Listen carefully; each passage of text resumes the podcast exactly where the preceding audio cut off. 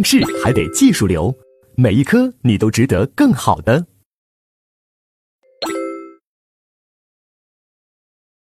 那接下来我们看第二节紧急避险。紧急避险的条件，第一个是起因条件，啊，这块呢，大家就要建构两个模型。第一个就是什么？比如说，一条野狗，一条恶犬，它追咬你，啊，你无处可躲，你被迫闯到一户人家，哎，这户人家就是小芳家，那你这就属于什么紧急避险？那这个起因条件就是一份单纯的危险，这个危险就什么？是野生动物袭击，啊，这个呢你也好理解。那第二个呢，就是什么？如果一个歹徒拿刀追砍你，你逃逃逃也是无路可逃，也迫不得已闯到小芳家，啊，小芳家都成了避难所了，啊，那你这时候也属于紧急避险。不过你这个起因条件，你这个危险来源是什么呢？是一种人的不法侵害，但你如果反击这个歹徒，你属于正当防卫，但你不敢反击啊，那你不敢反击，那你这时候躲闯到人家小芳家，哎，那这也算什么紧急避险啊？也就是说，你为了救自己的命，然后牺牲了人家小芳的住宅的安宁，这个法益。好，但是呢，我们说起因条件里面还要注意一点，就是什么？这个危险它也必须是现实的危险。啊，如果是你假想的危险，那这就属于什么假想避险。为了让大家把假想避险记得很清楚，我一般都会讲这个案例，书上的案例踩到狗屎案。狗蛋买了一双新皮鞋啊，高兴的走在大街上，结果一不小心踩到了狗屎，他就一手扶着电杆、电线杆，一手在那甩那个狗屎，啊，不是一手甩的，那他脚在那甩那个狗屎，结果呢？狗剩拿个木棒，一下把狗蛋给打趴下了。狗蛋就愣了，躺在地上。你为什么打我呀？狗剩说：“我要救你啊！你触电了，我要救你啊！”我什么触电了？我在甩狗屎呀！狗剩说：“啊，你甩狗屎那样子甩的那么魔性，我以为你触电了。你看，我特意找了个木棒，我都不敢拿个铁棒来打你，我拿木棒打你。哎，那我们说，狗剩这个拿木棒打人家，就属于什么？属于假想避险，它首先客观上有没有危险？没有，客观打叉。那主观上他认为自己在什么？再去避免一番危险，啊，那主观打勾，啊，那这就是什么？假想避险。假想避险怎么处理呢？啊，首先啊，不是故意为之，不可能构成故意犯罪。如果有过失，定过失犯罪；如果没过失，那就意外事件来处理。好，说到这儿，顺便给大家说一下啊。就是紧急避险，既可以是受害人进行避险，啊，比如说啊，野狗咬我，我跑躲到小芳家，也可以是第三人去实施避险，明白？第三人实施避险。那你比如说，如果当时狗蛋真的触电了，那狗剩拿棒来打他，那狗剩的确属于什么紧急避险啊？为了救你的命嘛，把你打成一个啊轻伤什么的，那也是没问题的嘛，啊。所以紧急避险那个避险人也可以是第三人，这个顺便大家要注意。好了，这是起因条件。接下来第二个就是什么时间条件？时间条件啊，跟我们那个正当防卫很像。正当防卫要求不法侵害正在进行，那么紧急避险呢，也要求危险正在发生啊，危险正在发生啊。那这危险要发生，也要有一定的这么紧迫性。啊，如果完全不紧迫的话，那你不能实施所谓的紧急避险。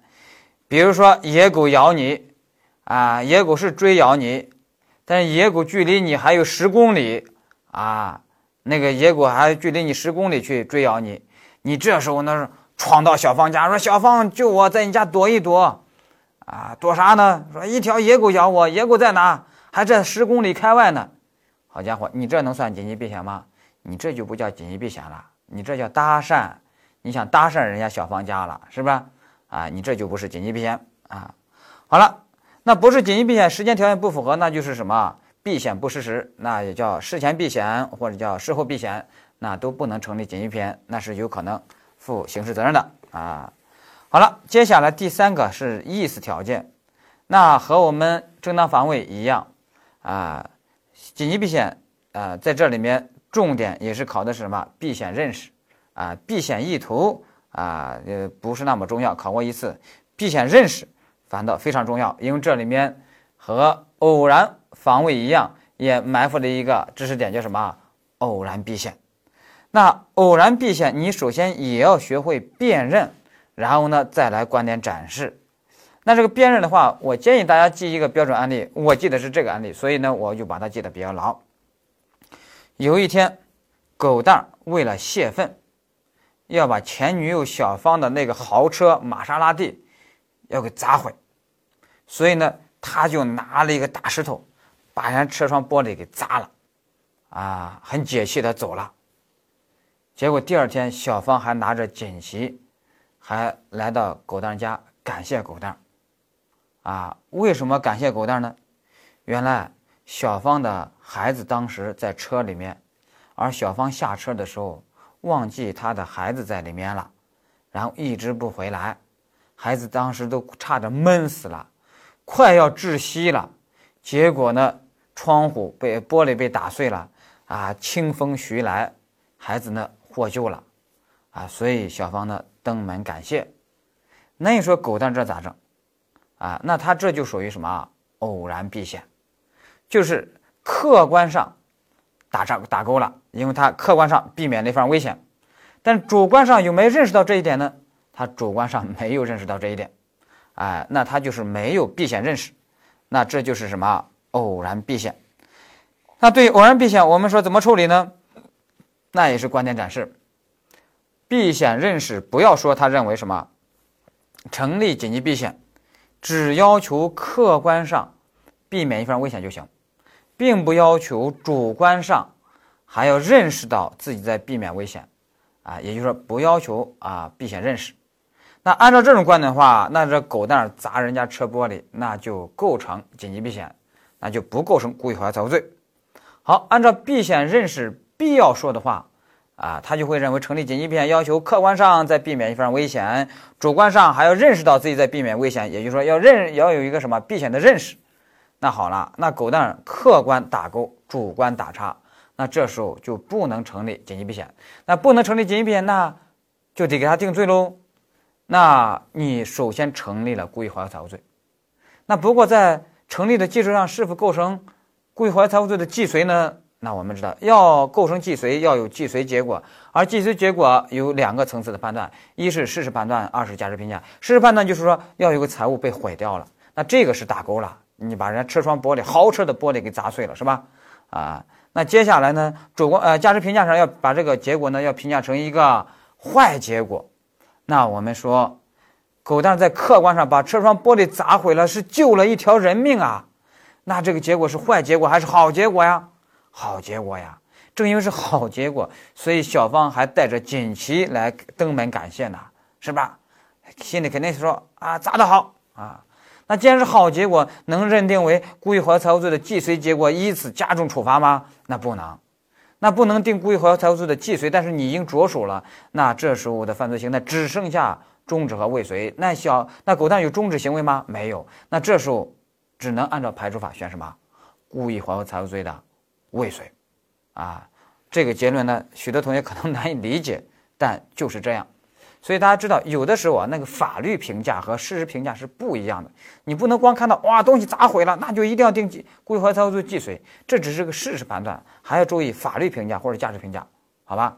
好了，那这个能理解了以后，那意思条件我们就讲完了。接下来就是不得已条件，啊，第四个不得已条件。其实大家会发现，紧急避险这一块啊，它和正当防卫许多条件都一样，所以我们只要参照呃正当防卫去学习它，就是比较容易的。但是第四个不得已条件，可是紧急避险里面一个特有条件，正当防卫里面是没有的。这个不得已条件就什么呢？就是因为你紧急避险是要损害无辜第三人的合法权益，所以你必须是不得已而实施。啊，这个条件也称为补充性条件。补充性条件就是你得先用别的合理的办法去处理、去避险，实在不行才出此下策。啊，这叫补充手段，明白吧？啊，这也叫不得已条件。那你比如说，啊，野狗咬狗蛋，那狗蛋是无处可躲，这时候才能怎样？才能啊，迫不得已闯到小芳家，是吧？那这时候出此下策，那是符合的。啊，台湾那边讨论的一个情形，问这个不得已条件，讨论什么情形呢？就比如说狗蛋他逛街，结果忽然尿急，然后那时候又没公共厕所，那他这时候又闯到小芳家，出一头扎到人家这个洗手间里面，然后行了个方便，撒了泡尿，然后呢就走了，扬长而去。那现在就问他这个算不算紧急避险呀？啊，那我们。多数观点认为是不算的，啊，为什么？因为你这个尿急是吧？你这个要解决的办法是很多的嘛，是吧？你狗蛋是吧？这是抱着一棵树是吧？那那不就解决了吗？找到一个墙根是吧？也不就解决了？你不能一下冲到人家家里去啊，是吧？所以呢，认为你这不算紧急避险啊，你不符合不得已这个条件啊。好了，那我再问大家。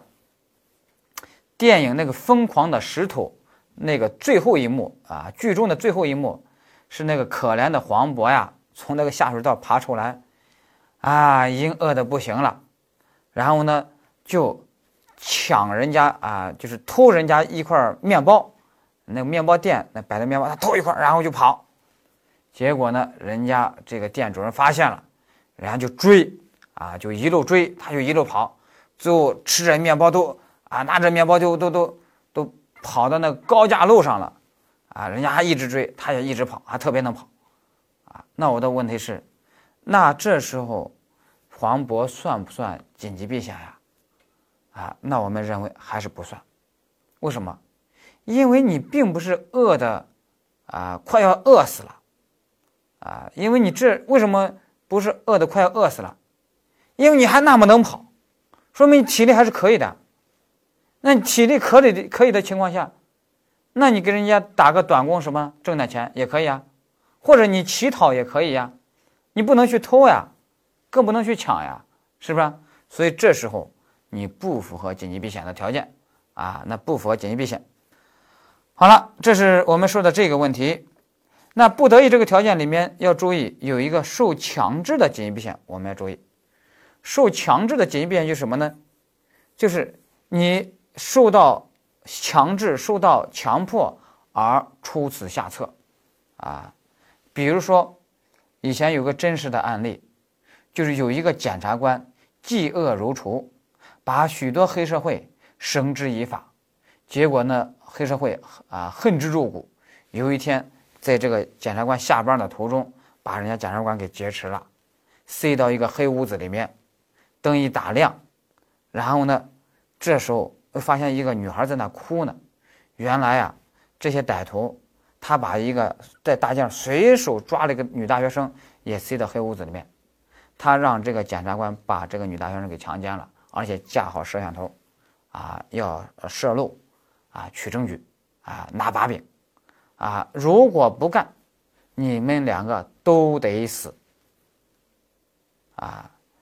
按官方的给的版本是什么呢？咱也不知道具体发生什么，但是官方给的版本是说，检察官不干，啊，最后这个歹徒把检察官抬着，把女生给强奸了。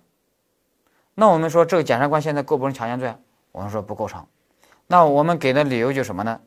那至少我们认为这个检察官也算是一个受到强制的紧急避险，也就是说，啊。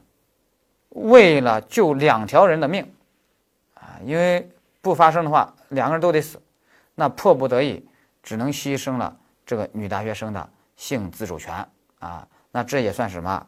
也算是紧急避险，不过属于受强制的紧急避险，啊，以此呢给这个检察官就没法定强奸罪了。好了，接下来啊是最后一个条件，限度条件，啊，那就是说不能。避险过当，那这里面有个要求什么？保护的法益必须是大于或等于损害的法益啊，至少是要大于等于啊，不能小于。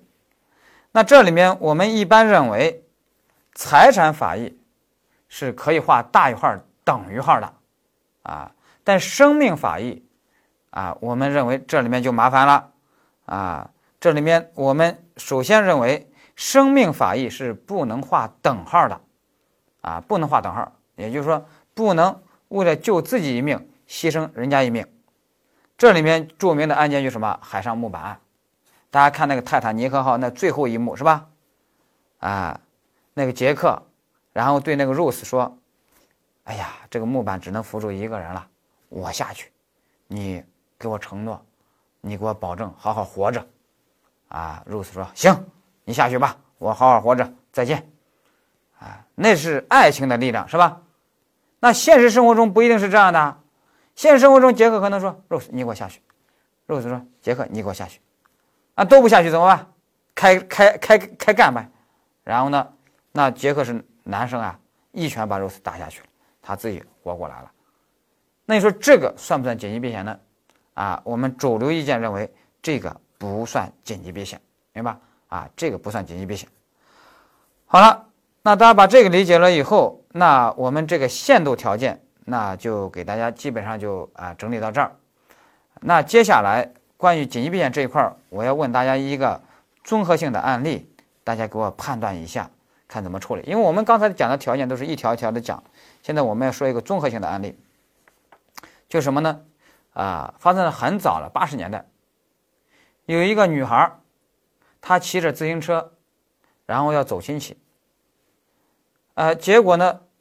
遇到一个拦路抢劫的一个男的，那人拿着刀，他只能下车，人家把包呢夺过来，然后呢查包里面有什么东西，但这个女孩啊很厉害，她趁机啊把自己自行车上的这个打气筒拿出来，然后一下把这个歹徒给砸晕了，啊砸到头部砸晕了，他自己赶紧把打气筒呃夹起来。然后骑着那个自行车二八大杠，然后呢，就一路狂奔。那骑了一段路以后，天色已晚，他说：“哎呀，不能再往前，再往前，再有一个拦路抢劫的就麻烦了。”然后呢，他就借宿在路边的一户人家，那是一个大妈，哎，大妈呢就给他做了一顿饭，然后安排他在一个院子里面的厢房，啊，跟他女儿一起睡了。他刚要。啊，入睡的时候，忽然听到大妈说：“怎么这么晚才回来？你不用管。”咦，这谁的自行车？家里面是不是来人了？大妈说是来了一个客人。啊，这个男的呢，仔细一看这个自行车，咦，有点相似哎，似曾相识哎。再看这个打气筒，咦。这也出现个打气筒，再看打气筒上还有血迹，然后趴下去一闻，嗯，就是我的血。他才知道了，原来呀，住在我家这个女的，就是刚才我要抢劫，结果把我打晕那个女的。他就问他妈：“这个女的住哪？”他妈说：“怎么了？”他说：“你别管啊，我去打听一下。”说：“给你妹妹住。”说那我妹妹一般睡在里边还是外面？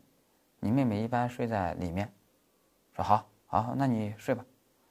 这个男的呢，就拿起一把菜刀，然后就要开门。开了门以后，啊，因为他认为他妹妹睡在里面嘛，然后他就朝外面这个拿刀砍，直接砍头。砍了好几下以后，把灯打开，一看。傻样了？把自己妹妹给砍死了。原来啊，这个女孩她偷听到这一个对话以后啊，她心急如焚，怎么才能啊脱离虎口呀？她来了个什么？她把人熟睡的妹妹来了个乾坤大挪移，把人家挪在外面，然后趁人家在杀，趁那个男的在杀人的时候，他趁机给溜掉了。不过他很快去派出所报案了，警方呢就把这男的抓了。这个男的肯定是要定什么故意杀人罪了。不过他有个对象认识错误，我们后面马上要讲。但是这个对象认识错误不重要，他还是要定故意杀人罪的什么既遂。那接下来是这个女青年，这个女孩，啊，实施乾坤大大挪移的这个女孩儿，你说她构不构成紧急避险？大家想一想，构不构成？啊，我们认为不构成。不构成的理由啊有几个呢？哪几个条件不构成？啊，主要认为两个条件，一个是不得已这个条件，就是说这里面你是要你可以站在门背后要逃，是不是就必须把人家这个妹妹牺牲了，挪一下牺牲了？啊，这个呢不得已条件不符合。啊，当然有些同学认为是符合的。啊，那你即使符合的，那接下来第二个条件就不符合了，就是限度条件不符合。限度条件就是你为了救自己的命牺牲人家的命，那是不行的。所以主流观点认为不构成紧急避险。那不构成紧急避险，那构成什么呢？那他也构成故意杀人罪，不过他是故意杀人罪的什么帮助犯，而且属于什么片面的帮助犯。当然，片面的帮助犯这个概念我们在共同犯罪到时候再学。啊，当然给这女青年在量刑上是可以考虑。从宽处罚的啊，好，就是这个案件。那大家这个理解了以后，那我们正当防卫和紧急避险我们就给他讲完了。那关于正当防卫、紧急避险讲完以后，还有一个总结啊，我们六十九页上面给他画了一个图表。那总结这个图表呢，大家自己呢把它去整理一下，看一下。好，那我们这个讲完以后，那我们整个第七讲客观违法走穴事由我们就讲完了。那如果案件审查走到这一步，啊，如果没有构成正当防卫，也没有构成紧急避险，那也就是没有什么事由能把你的违法性走穴掉，那么我们在客观阶层最终要得出一个结论，就是你制造了法益侵害事实，也称为违法事实。那接下来就要走到第二个阶层，主观责任阶层，啊，审查什么呢？就你制造的法益侵害事实而言。看能不能谴责你，啊，那就进入了主观阶层。